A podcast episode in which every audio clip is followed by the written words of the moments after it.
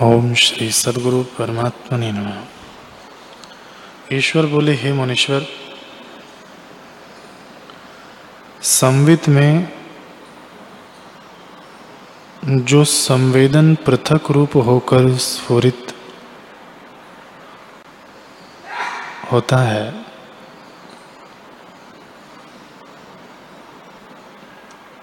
वह निस्पंद करके जब स्वरूप को जाने तब वह नष्ट हो जाती है। जैसे संकल्प का रचा नगर संकल्प के अभाव से अभाव हो जाता है, वैसे ही आत्मा के ज्ञान से संवेदन का अभाव हो जाता है।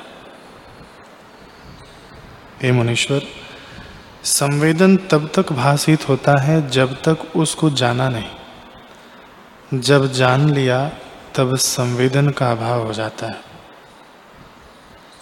और वह संवेदन में लीन हो जाता है, भिन्न सत्ता नहीं रह जाती।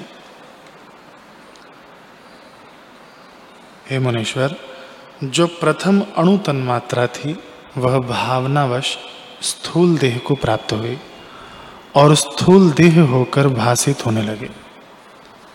आगे जैसे जैसे देश, काल, पदार्थ की भावना होती गई वैसे वैसे भाषित होने लगे। जैसे स्वप्न में गंधर्व नगर और स्वप्नपुर देख पड़ता है, वैसे ही भावना के कारण ये पदार्थ भाषित होने लगे हैं। हे मुनीश्वर, संसार का दुख वासनावश दिखता है, और विद्यमान में स्वरूप के प्रमाद से विद्यमान बुद्धि हुई है।